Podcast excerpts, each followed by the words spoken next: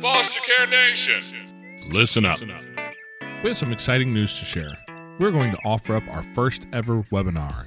If you've ever been curious about what it takes to be a foster parent and help kids in hard places, join us on February 18th at 5 p.m. Central for our free, no obligation webinar.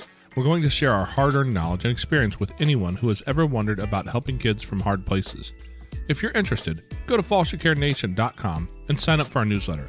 This is where you can get the details and the links to join us so that you'll be able to ask any questions you have in the question and answer section. Now, I know what you're thinking. Webinar. A free, no obligation webinar. It sounds like there's a sales pitch at the end. I've listened to a lot of webinars, guys. I know what you're thinking. I don't have anything to sell you. I don't have anything to sell you. I promise I don't have anything to sell you today. But what we are going to do is try and support you and help you join us in our mission to help kids. And if that's what you're interested in, come see us. I promise you, we're not selling anything today. We're just going to offer up our experience, our knowledge, and trying to help some people who are interested in helping kids. As you can tell in the background, I have some kids. They're here, they're noisy, and I'm not even going to try and quiet them down at this time. Because I am not going to get that down there wound up out there, but you know what? They're happy. And that's what we're looking for. We're just trying to provide a safe place for kids, trying to help them through some of their traumas, some of their things, and make this world a better place. And if you want to join us on that mission, we welcome you to show up February 18th at 5 p.m. Central. Like I said, fostercarenation.com. Sign up for the newsletter, and that's where you'll have all the information come out. Thank you so much.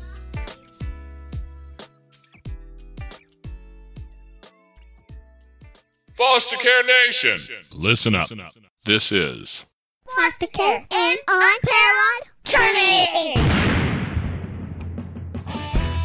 Strength for the powerless, courage for the fearful, hope and healing for wounded hearts.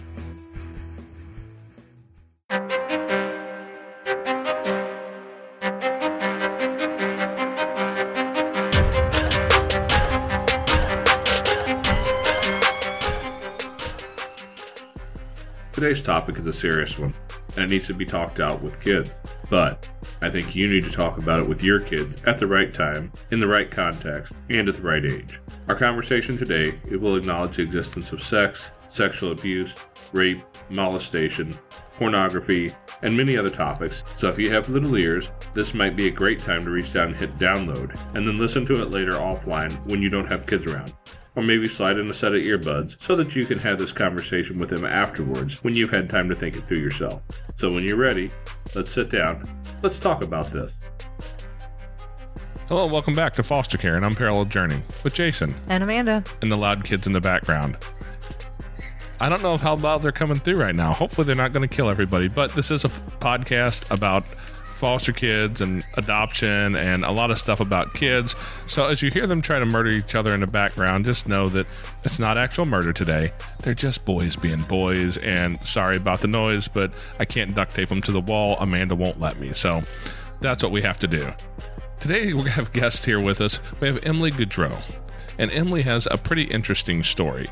And she is a former Playboy photographer turned anti porn and sexual abuse advocate. I think I said that right. Yes, you did. Good. How you doing today, Emily? I'm good. Uh, The kids fighting in the background should actually be like recorded and uh, put into your show in the editing. It like adds so much authenticity and it just validates that you guys are the real deal. So well, if you want to hear kids fighting, I can make recordings. I love it. Super Yeah. excited to be here though. Yeah. Yeah, I'm glad to have you on here. Okay, well, I wanted to kind of start at the beginning here because, like, I've met a lot of people in my life. I've done a few things, met some interesting folks, but I don't know that I've ever met anybody who started off their bio with former Playboy photographer. so I've got to ask because like I've had a camera in my life and I've taken pictures. I've taken some good pictures, I think. If on our website at shameless plug at fostercarenation.com, if you go over there and look like I've got some cute kids and I got some good pictures of them right on the front page, you know. But I don't know that I ever even had the idea of of moving into the world of professional photography, let alone that leading into you working for Playboy. How did you get started in that world?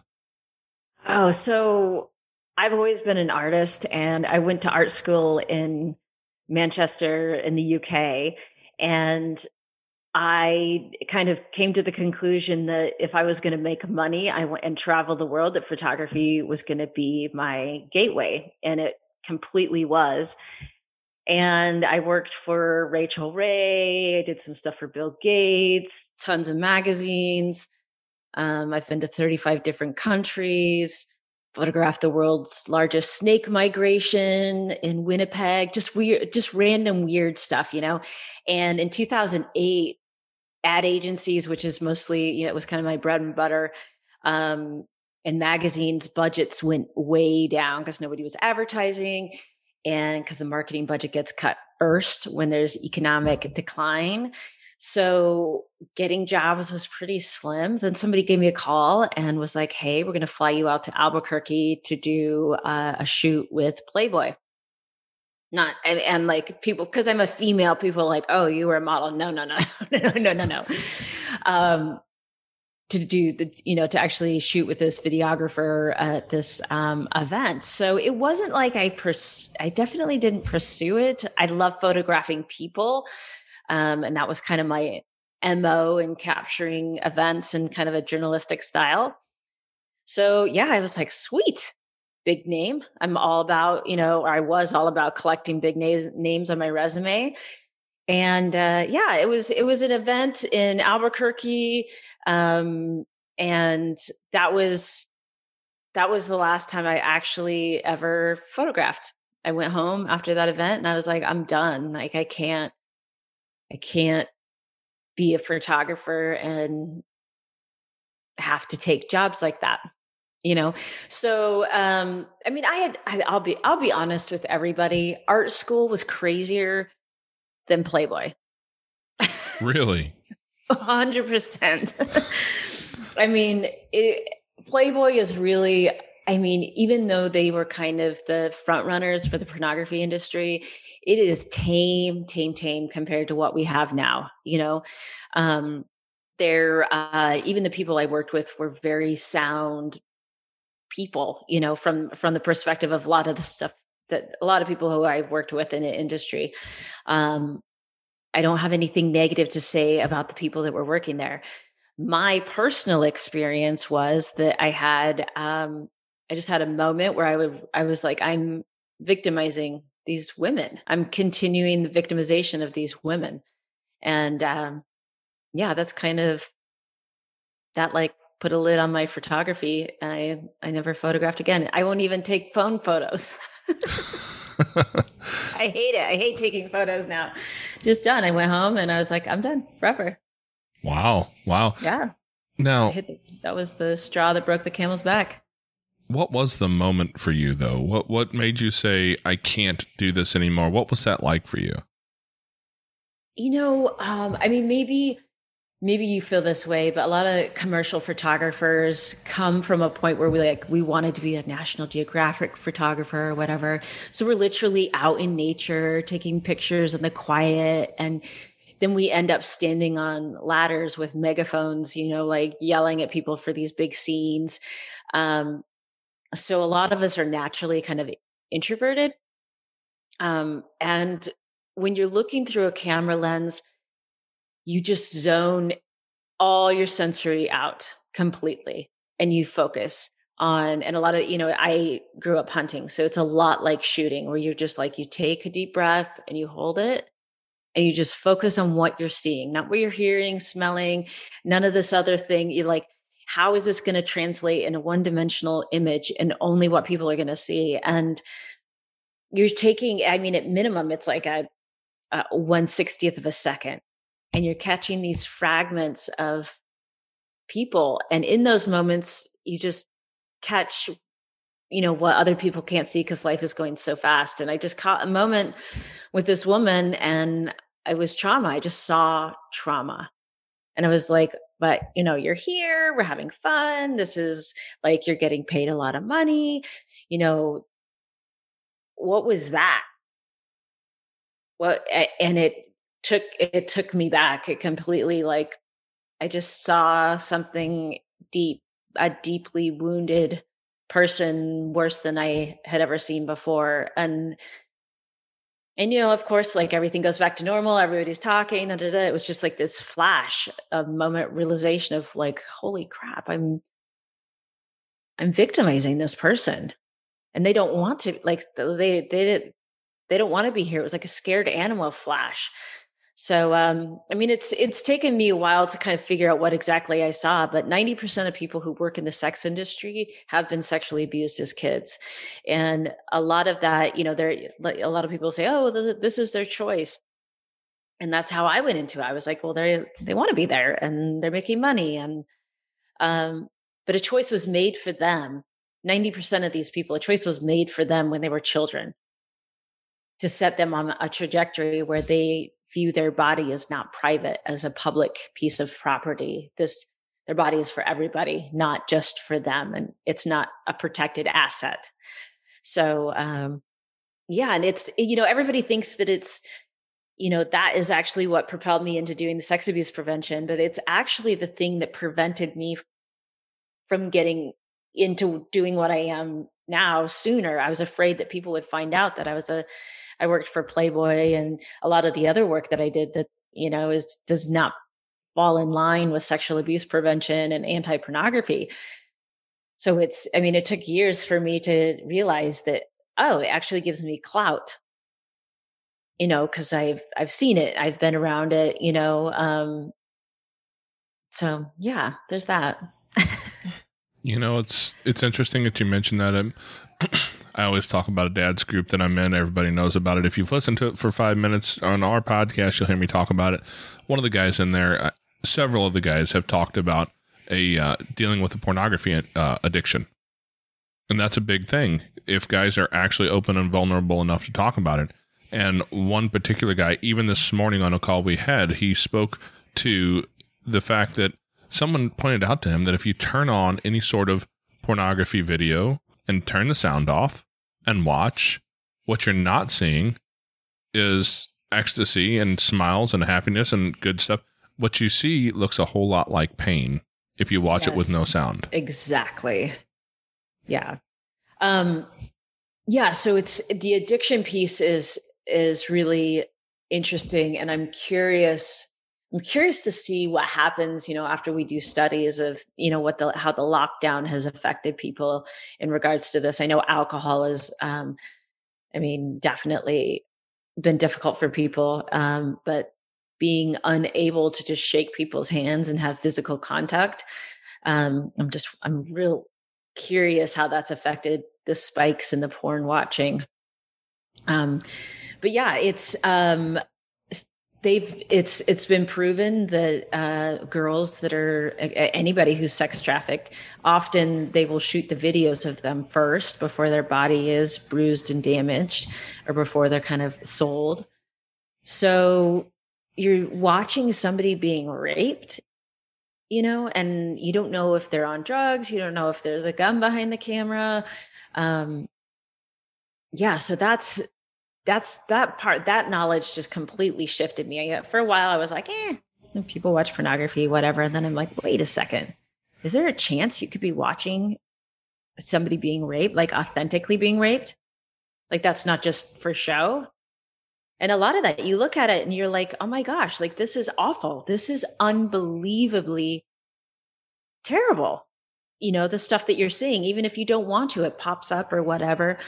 Um yeah, and the the amount um, I think it's something like eighty percent of the videos online contain um, physical violence against women, which just blows my mind because I'm like, how has sex become all about eighty percent of its violence? That's that's unbelievable that that is the quantity of pornography that people are getting turned on to. And you know they're they're producing it by the demand right? If there was no demand for violent pornography they they wouldn't be creating it or they're cre- or they are creating violent pornography.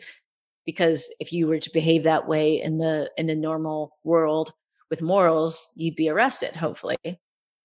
But you can get you can find that in the porn world Yeah.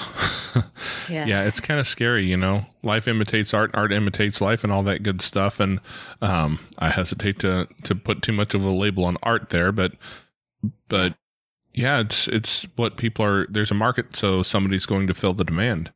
Yeah. And it's it's there was one time um that I was I was doing work for this uh, sex positive store and I was photographing their sex toys. It was it's during the same period of time I went through this period of like like odd education about this kind of stuff, which is sometimes you find yourself in places in the world and you're like, what is going on? You have like how like why am I doing all this? Why is all this stuff coming to me? And then years later, you're like, oh, now I know all this stuff. I can speak directly to it. But um, I was photographing their sex toys for their website. And um, again, it was during a period of time where I'm like, you got work? Here we go. Like, I'll photograph whatever you want. Um, and on their website, they had like, it was like sex positive porn. And I was looking at it and it was, you know, but two clicks in, I saw some of the most violent pornography I've ever seen in my entire life. And I immediately called my godson, who was like the oldest teen in my life that um that I had the ability to speak to you in this way. And I said, please, if you see this stuff, I know you're seeing it. Do not fall for the fact that you are turned on when you see violent media and later this is substantiated by studies but i was like they're mixing sexual arousal with violence to trick you into thinking that this is who you are that this is what you want i was like don't fall for it years and years later um, emily Nagoski, her in her book um, come as you are wrote about sexual non-concordance where they did a study in manchester where they had people watching pornography and put sensors on them to see what the blood flow to their um, nether regions are. And then they had little sensors to say, I'm aroused by this or not. So they showed them pornography and then they, they would bleep it. And the overlap of their body responding to what they, they thought was arousing was only 20% for women and 50% for men. So for guys, 50% of the time, their body could be like, oh, I'm getting turned on by this. And they're like, this is who I am this is what I'm into. And now they're like going down a path of this is this is where they're going, where their body's just like, nope, something sexual is happening. It's just something sexual that's happening. Not that you're into it, if that makes any sense. It's part of your autonomic nervous system. It's just responding to the environment, not who you are. And if kids don't understand this, I mean, it's so easy to just be like, I don't know who I am. I don't know if I'm gay or bi or into violence or choking or blood play or all the other crazy stuff that they can find like that. Um, because they're like, that's how my body responded. And of course, with men, and or, I mean, men and women, this happens to women obviously as well. Um, it just gets really confusing. And then erectile dysfunction happens because of excessive porn watching and then they don't get turned on by non novelty sex sorry i've had a lot of coffee so i'm like jabbing away here coffee just give me the signal be like and shut up emily no coffee right here I, have got it's the nectar of the gods i'm not going to get mad about that it. ever no and and we wanted to have you on here because uh, you know, foster care is is an adoption is is a big part of our well, it's our main goal here. It's our mission. It's what we talk about. And I don't know all the numbers. I don't know if anybody actually has numbers. I've read some in the past that were all really, really scary. The number of kids in the foster care system or kids who've been through the adoption system who have been sex trafficked is a ridiculously high percentage in our world. And I look at it and just think, man, oh man, if that is such a high percentage, that means that how many of the kids that end up coming through our homes as foster parents have had some experience like this in the past? Mm-hmm. You know, and what can we expect to see from them? How can we help them? You know, yeah. what what can I do with a kid who has maybe experienced some sexual trauma? I have seen kids as young as dang near infants who've been sexually abused, mm-hmm. which is crazy to have to say but it's true. And if it's true, we need to deal with it and we need to be prepared to be able to deal with this stuff as as foster parents, as adoptive parents, as a person who maybe sits in church beside a kid who you might see a red flag, as the a neighbor. These these situations are happening. What can we do? What do we need to watch out for? Is there a way that we can help them navigate this this ridiculous structure that's been put around the porn industry and then sold to all of Americans? And well not just Americans obviously right? Because um, yeah. you know I'm, I'm here in the middle of America. I make that assumption. Everybody else knows my world right? But it, you're right. It's worldwide. Our entire world is facing this. So what what can we do as far as dealing with or helping other helping kids especially or even adults that we know who went through it as a kid to deal with the fact that they may have been trafficked for the specific use of porn. So I was thinking about this before and I was jotting down my exactly what I wanted to say. And um, Hey there, Foster Care Nation. We'd like to take a quick minute to step out of the podcast here and ask you guys for a little bit of support. If you could share an episode with people, friends, in a group, with family, anywhere where there's somebody who would like to hear this. Also, if you'd like to join us and support our mission, a couple dollars a month would be really helpful. You can find us on Patreon at patreon.com slash fostercarenation. Now back to the show.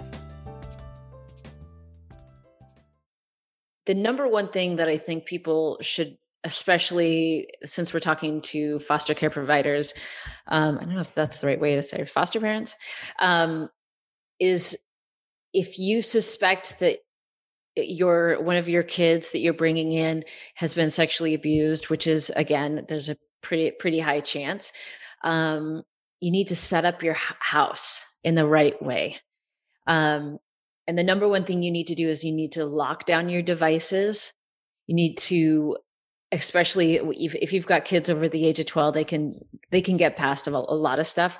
But media what kind of media in regards to magazines do you have coming into the house? You know, a lot of women's glossy magazines are very questionable. They're very sexual, um, which is fine for adults. That's great, whatever. But to kids, and specifically to kids who have been sexually abused, they're very sensitive to any images that could trigger sexual thoughts, um, even even um, affectionate you know, it's just like um, I don't know what you would say, but just like a couple kissing. You know, it doesn't even have to be like a sexual thing. Might be triggering for them. So make sure you what you have around the house is just really safe for them. Um, so that's the phones there's uh, devices like circle and various other things that you can shut the devices down um, especially at night. No no screen i mean the kids shouldn't have smartphones unless you're totally okay with them having unfiltered access to the, the internet. There's a Gabb phone uh, Gabb i think it's uh, gabb wireless i think that's what it is network is great. It looks like a smartphone. They can text, take pictures, but they can't send pictures, they can't receive pictures, and they can't get on the internet. So that's a really great one if you need to keep in contact with your kids. Um, another thing that I would be the, the biggest, one of the biggest things that I was thinking about with this is the fact that most people already have their own kids in the home right and so you're bringing a child in that has been sexually abused has had these like really serious life experiences and you need to be able to protect the other kids because you know like we were talking about for the normalcy bias is is off um, because their ability to understand what appropriate sexual behavior is uh, is going to be different than hopefully your kids are. So you know there's stories of uh, i mean one specific story a girl was uh, going over to dad's house and they had one bedroom so she'd have to switch one person with one night she'd sleep on the couch then her brother you know they'd switch times her brother would sleep in the room with a locked door. And she was put it you know she's putting up this huge fit that she wanted to sleep in the bedroom with a locked door or just in the bedroom and they thought that she was just being selfish when what was happening is her brother was going in and sexually abusing her um, when she was on the couch. But if she had the lock on her door, the brother couldn't get in.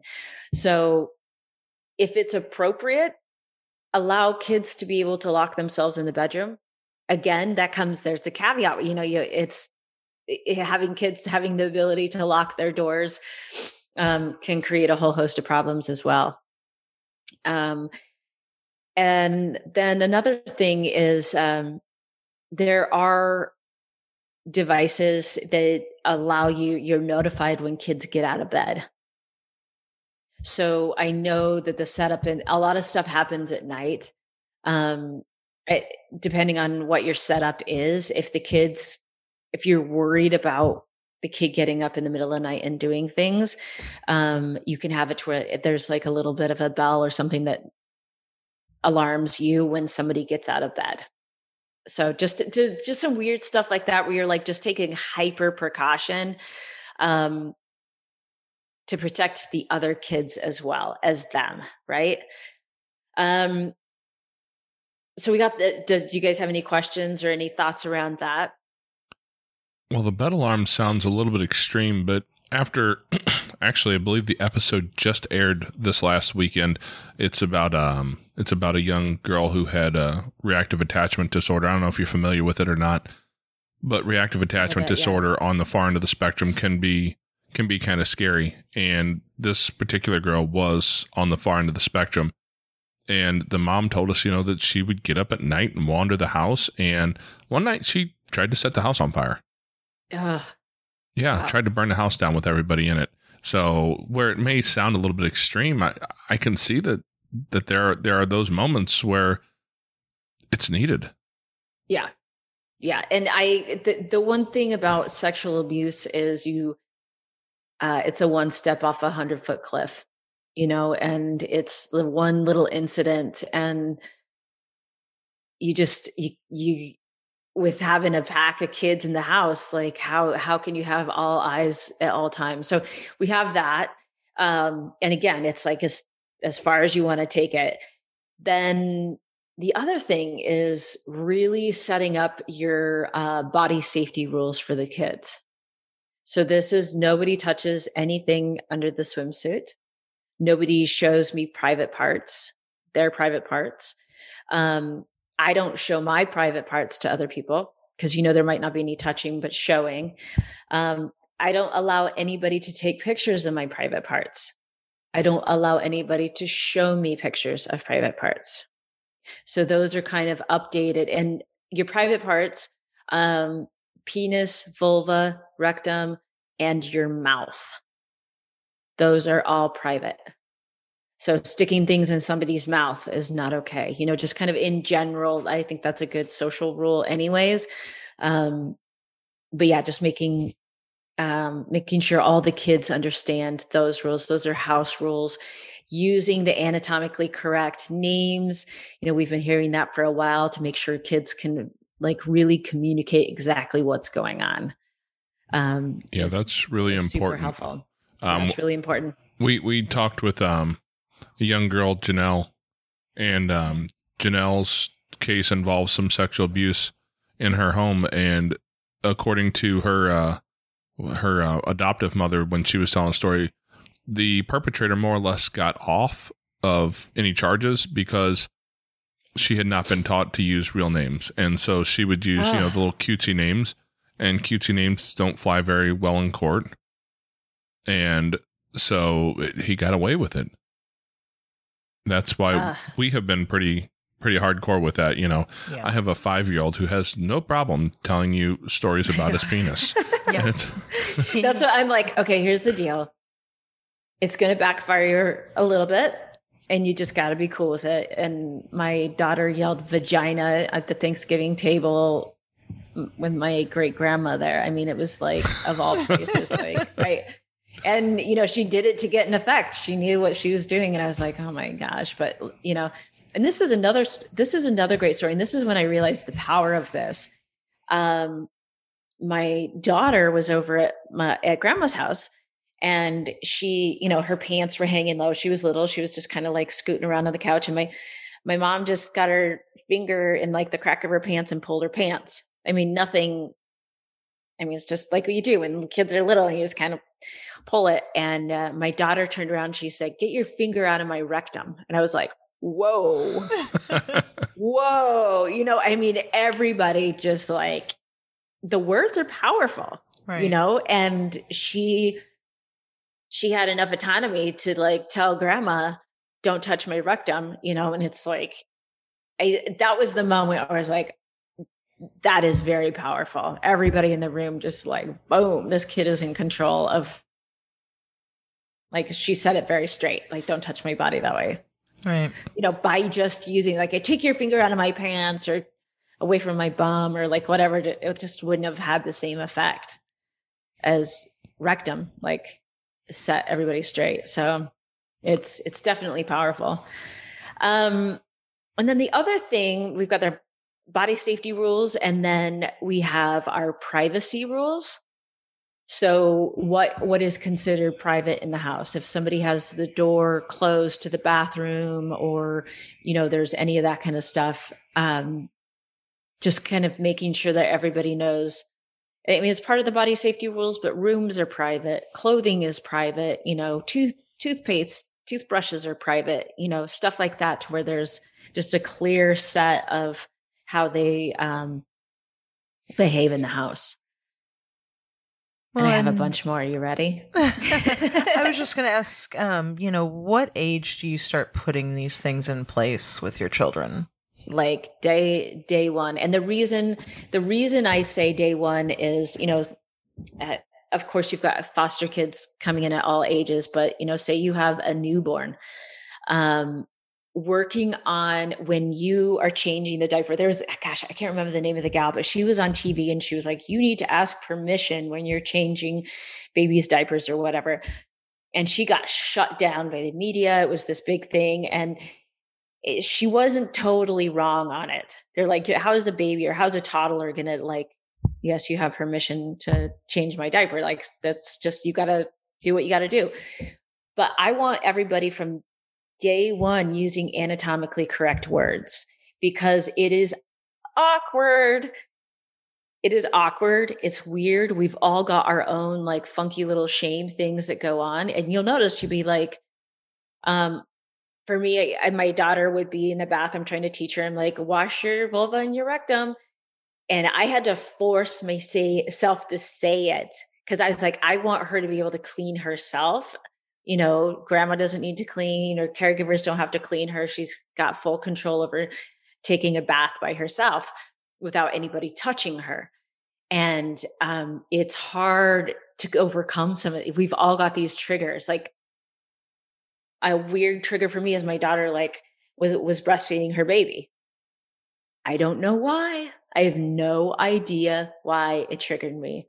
I just was like, it made me feel extremely uncomfortable. I just had to walk away. I'm like, Emily, what is going on? Like, I didn't even know that that would, it doesn't, in my head, it doesn't make sense that that would be weird for me. But it was really weird for me to have her acting like she was breastfeeding her baby in the bathtub. We've all got stuff. We don't know where it's from. We don't know, you know, how our body has taken on past shame or trauma or anything like that. So if you practice from day one, none of that trauma is going to be transferred onto your kids. If that makes any sense. So just right right out of the bat, you start it. And the consent stuff as well is a great that should be talked about until boys get married, girls get married. that needs to be a regular conversation about consent. And okay, so here's another one with the kids. Um, tickling and rough housing. So if you have a child who has been sexually abused, this could be very traumatic for them. A lot of times tickling, it's difficult to even say stop. That's the problem with, you know, it my daughter loves to be tickled. That's like her love language is being tickled and roughhoused. But for some kids, it's paralyzing. They, they get tickled so hard they can't even say anything, and it it's very traumatic for them. And it could also be very stimulating over if it's too physical of roughhousing. So just trying to keep that to a little bit of a minimum with the kids that have been sexually abused.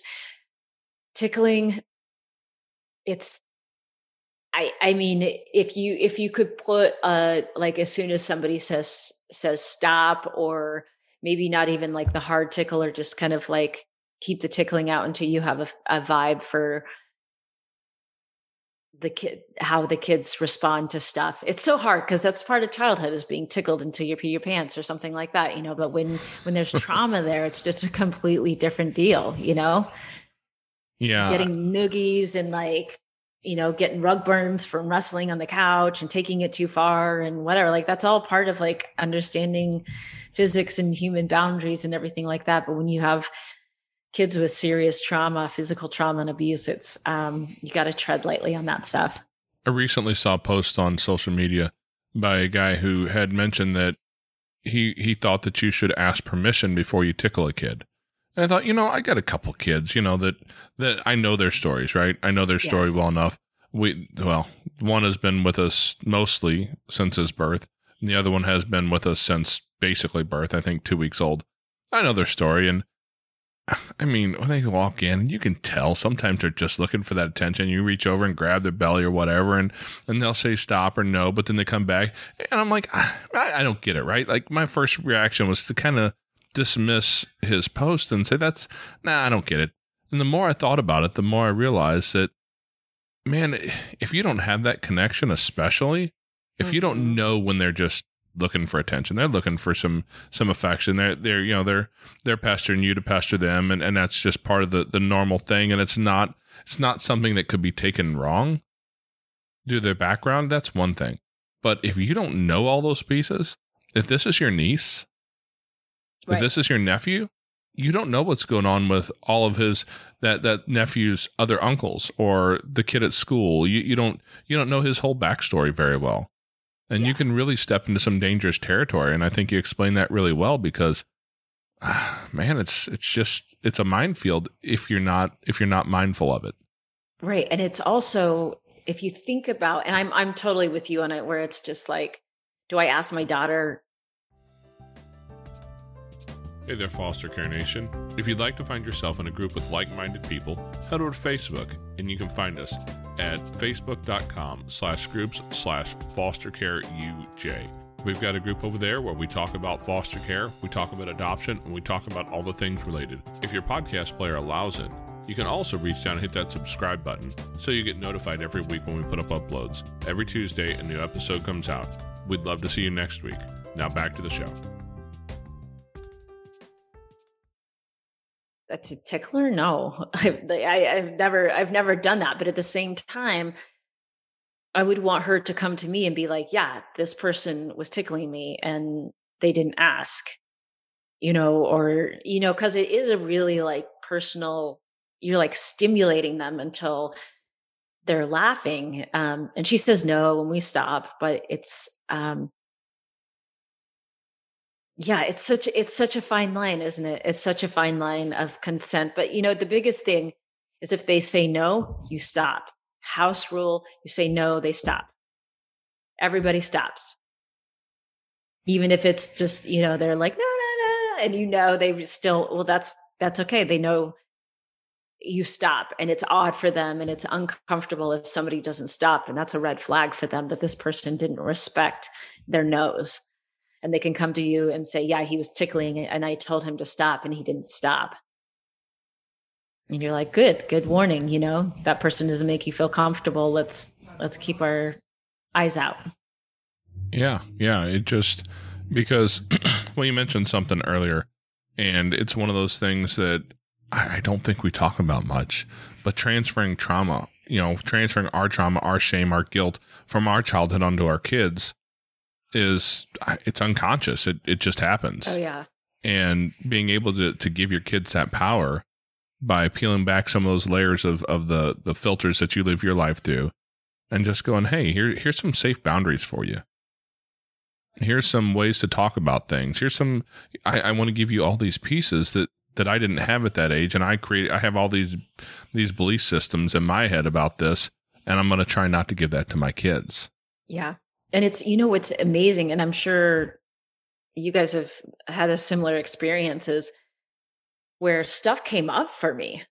Stuff, stuff started coming up for me when I was pregnant. And I was like, whoa, you know, remembering things differently. And it's just, you don't know entirely what your traumas are around childhood till you have kids. And then you're like, oh, oh, oh, there's that, there's that, there's that, you know. But I tell people, there kids, kids, humans are sexual beings. And it's very easy to see kids acting in a sexual way and go completely off the deep end and freak out and be like, oh my gosh, especially, especially if they're yours, you know, um, because you have these you have this massive amount of fear of they're going to run away and join the sex circus when they get older or something like that because of whatever behavior they were doing you know so i tell people to like take a deep breath separate the kids whatever make sure everybody's safe. You need to go and write down every single thing that just happened. Who was in the room? What was said? What you said? You know what the time of day was whatever. Just write all of it down. And that's really important too because if you've got if you've got a legitimate issue just documenting time of day everything that was that happened.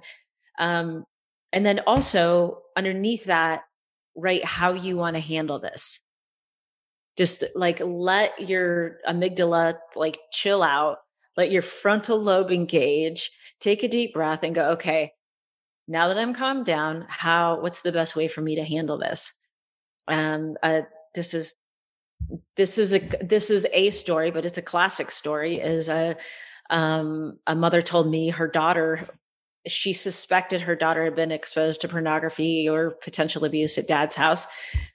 And then she caught her daughter acting like she was having oral sex with another little girl in the room. And of course, the mom, this like, this confirms all of her worst fears. And she just, she said she just went red and freaked out and basically caused a second level of trauma because the girl was just acting out potentially something that she had seen. She was like, Emily, you would have been horrified at what I did. I just completely went apeshit. And um, so that's why I tell people I'm like, stuff is going to happen, stuff is going to trigger you. You've got to step away, make sure they're safe, and just step away. And sometimes stuff will trigger you, and it was actually nothing you know um, people have told me you know i caught my daughter with the barbies and they're laying the barbies on each other. And then they bring it up later and it was she they were like oh no i just set them down that way. I didn't there wasn't really anything it was it was her, her preconceived idea looking looking for evidence that there was some kind of sexual thing going on. So and I, I, I call it not my wine. You know our sexuality has been developed after years and years and years and we've had all these different experiences and all these different things happen to get our own sexuality. Whereas kids are literally grapes on a vine. You know them pointing out that a dog has a penis or or whatever doesn't mean that they're into bestiality. You know what i mean? They haven't seen they haven't heard about like all the things that we've heard about and been freaked out about you know, that's not them. They're like little, they're just little pieces of fruit. You know, they're just seeing the world and noticing things and trying things out and like, oh, this spot feels good. And you have weird parts that are different than my parts. And it's, it's different than the wine. If that makes any sense. So just everybody take a deep breath. so, so what do you do? You know, when, when you found yourself triggered up, and you're in the middle of that moment and maybe reacted a little bit wrong, you know, who reacted kind of, you had that moment where you lost your shit. Mm-hmm. Is there a way to go back and, and rehash that with a kid to, to re reframe that in a way that can be helpful so that you're not, you're not leaving it in that place? I think the biggest thing um, is to authentically apologize and say, I thought I saw something that was different than what was going on. I overreacted and just authentically apologize. And sometimes, if it's appropriate to, at like, go, can we do a rewind and like literally, I'm okay. Now let's do this over. I'm outside the room. You're inside here. I'm going to open up the door and this is what I'm going to say and then you say what you would have liked to have said and then you know kind of carry it out in a different a different way. So kind of recreating the memory in their minds as well of what happened um, and just saying wow i just i got angry and i overreacted and i wasn't acting in the way that i wanted to. I just got scared that i that something was happening that it, you know i was afraid for you. Um, and I've had, you could even say, maybe I've had things happen in my life that made me afraid that something was happening to. Oh, and I also want to point this out while we're here. A lot of people, especially people who have been sexually abused themselves, want to share their story of sexual abuse with their kids. And it's actually really important not to because kids, I mean, we have, it's like an energetic umbilical cord. We they can take on our trauma. And there are stories of kids who um, have have been sexually abused, but when the story comes out, it was stories of the parents' sexual abuse that had been kind of rehashed because they take that on is this is our communal experience. So be very mindful. Um, a lot of times people are like, well, I want to tell them why. And, you know, I'm really protective of you because of this and that. Um, my recommendation is until they're a lot older, just kind of not go into details about what happened to you. It's the details part. Yeah, because the numbers, what is it? The the number one my seven. One in seven. Okay, I was going to say one. one in six, but yeah. So so yeah, I know the numbers are really high percentage of of people out there of parents. Yep have have had some sort of experience and and where we tend to think about this as an issue for you know for females for women and having been sexually assaulted as kids i honestly can tell you that i think i know of just as many men who had some experience like that as a kid as i do women. Well today 82,000 men have come forward that they were sexually abused in the boy scouts. 82,000 that just made that just i'm like how does an organization continue forward? I know they're filing for bankruptcy. I just can't understand that you know and with men it's it's different for men. Men will hold on to it for 40 50 years before they come forward. You know it, t- it takes until they have grandkids where they're you know they realize they they finally get to the point like two generations of kids where they're seeing they're like, I, I, if that ever happened to my kids, you know, that's part of why they come forward is like, oh my gosh, this is, I've got to say something because it, it could have happened to my kids or it did happen to my kids, you know, it's just, just heartbreaking. And I know the statistics, they say it's like one in 20 boys. It's one in 20 boys has come forward. Yes. Right. That's not the unheard numbers.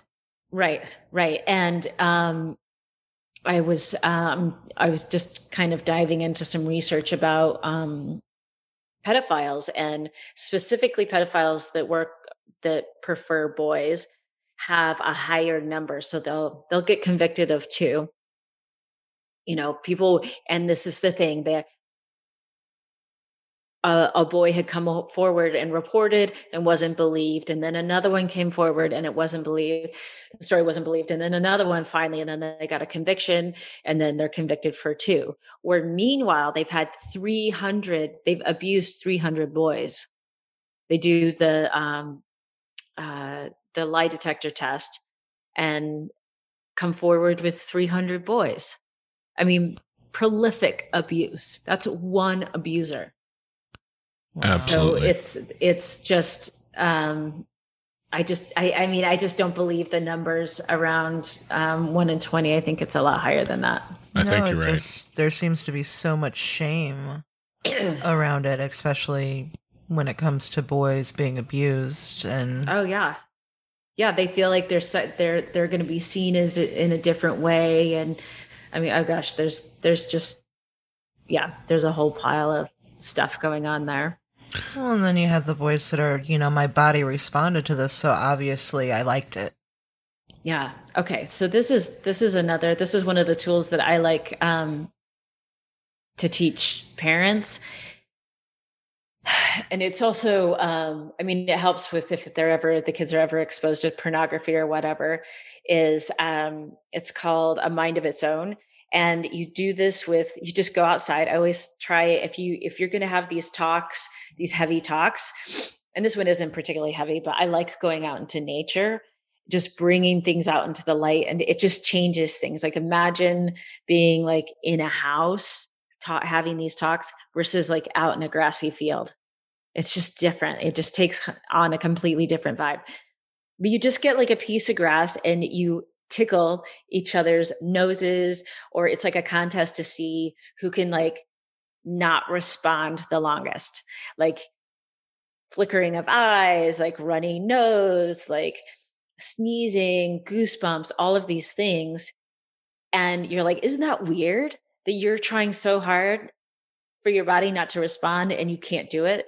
Your body just has its has a body a mind of its own. And just that's all you say isn't that weird? Your body just has a mind of its own. And then as as the kids get older, you can have little examples, you know, of, you know, having, you know, an erection. Your body has a mind of its own. And you can introduce that concept, obviously, when they're older and there's a situation. Go, remember how we talked about that? Remember that game we used to play? You don't have control over how your body responds. And if anything ever did happen to the kids, go, remember your body has a mind of its own. You know, the, the, the sneezing and the goosebumps, it doesn't doesn't mean that you wanted it. It just kind of sets a platform for helping um, frame that conversation if they've been exposed to pornography or if they have ever been sexually abused. You know, it's funny you mentioned that because Amanda just had a conversation similar to that with our five year old the other day. And he says, Mommy, that this happens sometimes. Why does this happen? And, you know, we, we talked about it afterwards and she was at that moment a little bit, um, well, what's the best way to handle this? Right? Yeah. it makes it a yeah, difficult your body's conversation. responding to what's around it. It's not what you like. It's not always something you have control over. In fact, you don't have, you know, your heart beats. You know, you breathe when you sleep, your eyes blink you get goosebumps. There's all these different, you shiver. It's just different. It's just, it's got a mind of its own. Absolutely. Absolutely. Yeah, it's that. That's one of those things, and I, I uh, have Amanda talk about it, but she just realized the time and in this world of COVID and virtual schooling, in four minutes they're starting a, a class that she's like, that yeah, he she has just to be bolted on. out. She's like, uh, gotta go. Yeah. yeah, she didn't run off because I was talking about her, but but that's a real thing, right? Like for a woman to have that conversation with a little boy it can oftentimes be really difficult to have one just because of all the shame stuff that we've been taught about our bodies and our lives Yeah. uh, over history and especially for say a mom who has a history of sexual abuse who herself was abused as a child or raped as a, as a kid or a teenager or even adult all those little pieces come in it makes it really difficult conversation to have especially when this whole world is is i mean we just recently had a national debate where people were talking about whether or not it you know uh, pedophilia was was just like a part of who we were and a piece of society that we should accept we're in that world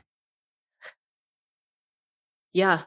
Eh, Yeah. It's just, it's absolutely the most insane thing I've ever seen. that totally one freaks me out. Well, again, you know, um, I think it's a re- I think it is really important the parents being having a history of sexual abuse, and I have um, this is a, a little bit of a shameless plug as well, but um, it's some work that I'm really proud of. Is my Young, Wild, and Safe course, and a lot of the parents who have gone through have their own history. I mean, also statistically, um, but they know how important it is is mostly why they're there is they're like this is real. You know some parents are like head in the sand. They're like no way i don't believe any of that. Then there's the parents who are like no this happens. And it's it, it's scary and it's difficult to control. Um but the whole all of the lessons that i have are lessons that they can use with their kids and it's it's addressing these these really insanely difficult issues very very slowly um, kind of like with the tickling with the grass without traumatizing the kids and without traumatizing yourself. you know, because it's like kids, the talk, the sex talk, and all that kind of stuff, and, you know, being afraid of strangers. I mean, kids have got to learn how to talk to strangers. It's a life skill, you know? Um, and somebody who's been sexually abused trying to educate their kids about how to not be sexually abused. That's a, that's a big ask you know because it's it's like how how could how can they tell their kids when it's like how can they it's like them having to explain um that they could have prevented it for themselves you know what i mean it's it's a very entangled thing.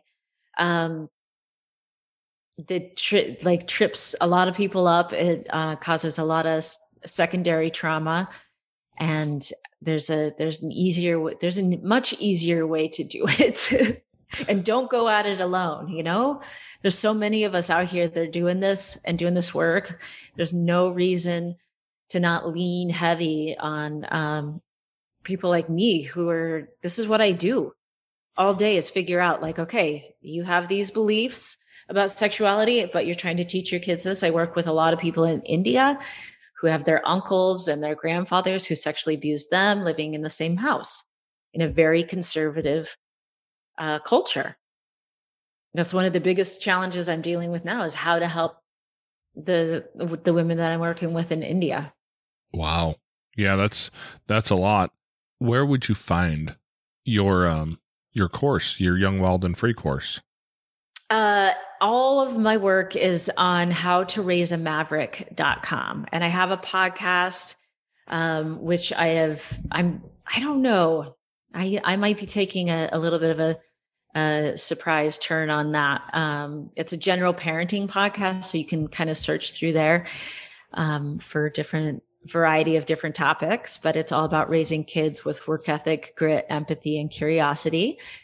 And, um, yeah, I do one-on-one coaching because sometimes you need you've got specific details and you need somebody to really brainstorm how how am I going to how am I going to handle this?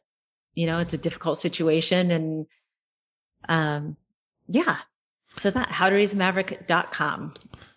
Excellent, excellent. Emily at how to raise a maverick.com is my um my email address. So just reach out directly. Good deal. Yeah, I'll make sure all that's all noted in the show notes so people can reach it.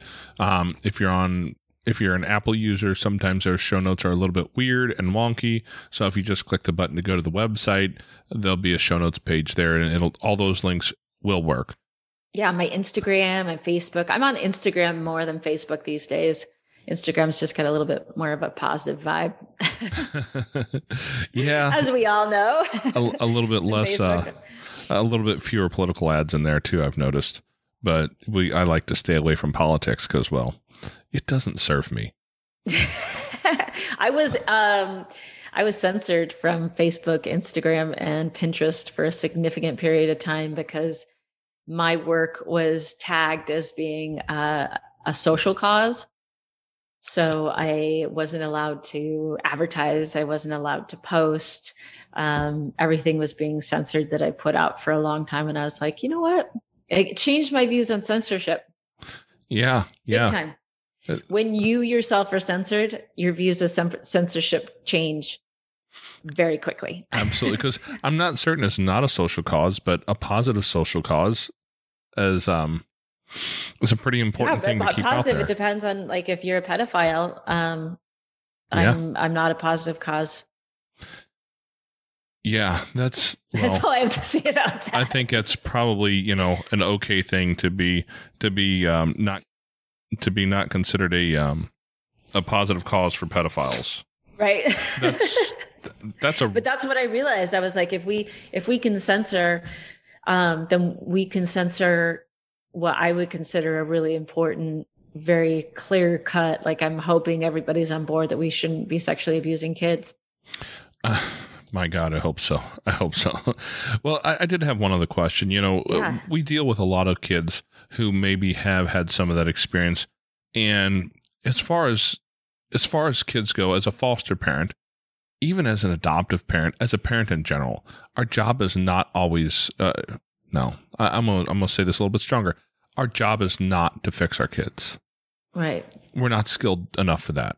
We're just not. That's not our job. But I believe that what our job really is is to create envir and create. Yeah, say that again. I believe what our job is is to create an environment where healing can begin.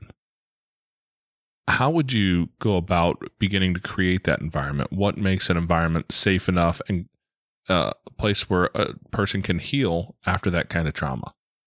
Well, one of the biggest mistakes that's made is when a child is sexually abused, especially if they were really young, there's an assumption that if we don't talk about it, they won't remember. And the body never forgets. The body doesn't forget, even if the child was very, very young. So, not bringing it up, you know, assuming that if you don't talk about it, it's not going to be, it's, just going to go away is, I would say, one of the worst things. So, allowing an environment where um, you continue to recognize that something happened and allowing them to talk about it instead of shutting it down. Um, and also creating a space where they can, you know, a little bit of uh, art therapy, if you will. If they're drawing pictures, that are sexually explicit, they are working things out. You know, they, they're trying to process. It's, it's, you know, um, uh, if anybody's been watched a play therapy session, the reason play or how therapy play therapy works is the kids have got this stuff floating around in their head and they don't know what to do with it and they act it act they can't help but act it out and that is how they take it out of their body and their mind and put it into a physical place. So being very mindful of that is part of their healing process. If they're drawing naughty pictures, naughty pictures, um, just talk talk with them and allow them to do that. Like this is this is okay. These are private pictures. These are your private pictures. Okay not for them to share with other kids. It's not funny. It's, you know, we're not going to go spray paint penises on the walls or whatever. Um, but these are, these are your private photos. There are not photos, but, um, images. The thing, you know, the private photos, I'm going to tell you why that popped up in my mind. There's a, a book called Good Pictures, Bad Pictures that is, I, it's one of the few books that helps acknowledge the fact that there's stuff online that's not okay for kids to see. They have uh, Good Kids, Bad Kids Junior, and then another one for the older kids. And um, I'm in conflict with it because it says it's they're bad pictures. So if a kid kids have a, a real divided, either things are good or they're bad. If I'm watching, if I see something that's bad and I like something that's bad, I am bad. So just these are private private pictures. If they see pornography or something like that, that's not bad stuff. It's private stuff. Private pictures aren't good for us to watch like that. They go against our body safety rules or good touch, bad touch. There's private touch um, versus bad touch. I don't know if I was using that language, but it's just something I'm becoming more aware of with um, being trauma informed around that. Not to not to make them feel bad because yeah. they already have such uh, self doubting feelings and self hatred because of the abuse. I love the idea of taking the judgment out of the words. Yeah. It allows us to be able to talk through it and then, then actually deal with it, especially when it happened at a young age. Yeah, because it's like, yeah, saying bad words versus I mean, I I can even imagine like if somebody uses, you know, saying I guess they would use potty words, but those are dubbed as like bad words at school, saying bad words at school, you know? Um, yeah, they're just private. Yeah. And let them work through it. Let them say stuff, you know, um, let them come to you. Um, it's hard sometimes to hear this stuff. You're like, oh gosh, I really don't want to hear it, but they need to get it out. Yeah. And that's why therapy is so awesome. I've, I've had people give me their story in the past and I don't know why, because I, it's a podcast. You can't see my face. If you find a picture of me anywhere online, I do not look like the kind and gentle soul that people would want to come bare their souls to. I don't think. I no, mean, you do. the, my beard is is much shorter than it normally is. It I had a little bit of a trimming incident happen recently that where An incident. Yeah. There's a story. yeah. well, well, I, I said take the sides, take some off the sides, and and the guy heard bottom. I think. Um, Oh, you're like, But, uh, no. Yeah. That for years. th- th- that's okay. It'll it'll come back. I'm certain. But um, but uh, I've had people give me stories, deep stories about painful traumas in past, and and I get that from people, and I'm not certain why. I haven't figured that out yet. But they'll tell you those stories, and they are hard to listen to. yeah. I mean, it it's genuinely difficult to hear someone give you a story about rape, molestation, um, you know, all kinds of abuse. It's just something that you know, especially if if you are a foster care provider, you may come up against, and yeah, and sometimes there's that's really challenging. That I'm again with the trauma informed. I I'm becoming more and more aware of. I have a bandwidth like a mile wide to hear this stuff, which is why I do what I do. Some people are like, how can you do this? And that's one of my weird gifts is some people have a narrow bandwidth. They call it like a green zone. And if if somebody hears something and they are not within their green zone, they can actually experience it's called secondary trauma. And they take that trauma on of that person and it's real. It's it's real. So you have to, you know, as a as a caregiver really be mindful yourself of what your your green zone is and step away or hand it off to a therapist or something, you know, because it's it'll set into your bones, you know, and it's hard it's hard to shift it because there's no way to solve somebody else's trauma that you've taken on yourself. You know, that's really hard to work through. Absolutely, absolutely. Well, I really appreciate all the wisdom you've come here to bring our audience today. And I can only hope that the people who need to hear this will reach out to you. If you're a parent who's looking for some help on this stuff, you know, how to raise a maverick.com. That's where you're going to find Emily at the podcast, the course, the Young, Wild, and Safe course, all that. That's, that's all stuff that I think is really, really needed and really underrepresented um, you know, in the uh, in, in the demand that that we have out there. The demand is is high, and there's not a whole lot of supply. No. So No. So yeah, go go check Emily out, find her stuff, send her an email. It's Emily at howtoraiseamaverick.com and get you some of this information, man, because we got kids who have experienced a lot of trauma and we can do a whole lot to help them through it and we can do a whole lot to help prevent it. Amen.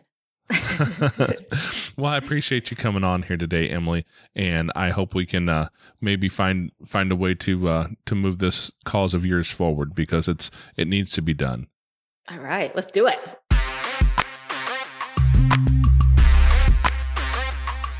Thank you for listening to Emily's story today. I hope you've gained some wisdom and knowledge that you can take to your home and your family. Be sure and come back next week. We put up new episodes every Tuesday. If you'd like to share your story as a guest on our show, reach out to us at fostercareuj at gmail.com. If you'd like to join up with some like-minded people, you can find us at facebook.com slash groups slash fostercareuj. And don't forget, we have a Patreon account. If you'd like to support our mission with a couple dollars a month, you can do it at patreon.com slash fostercarenation. And as always, I think you go so cool, cool, cool. Yeah, yeah.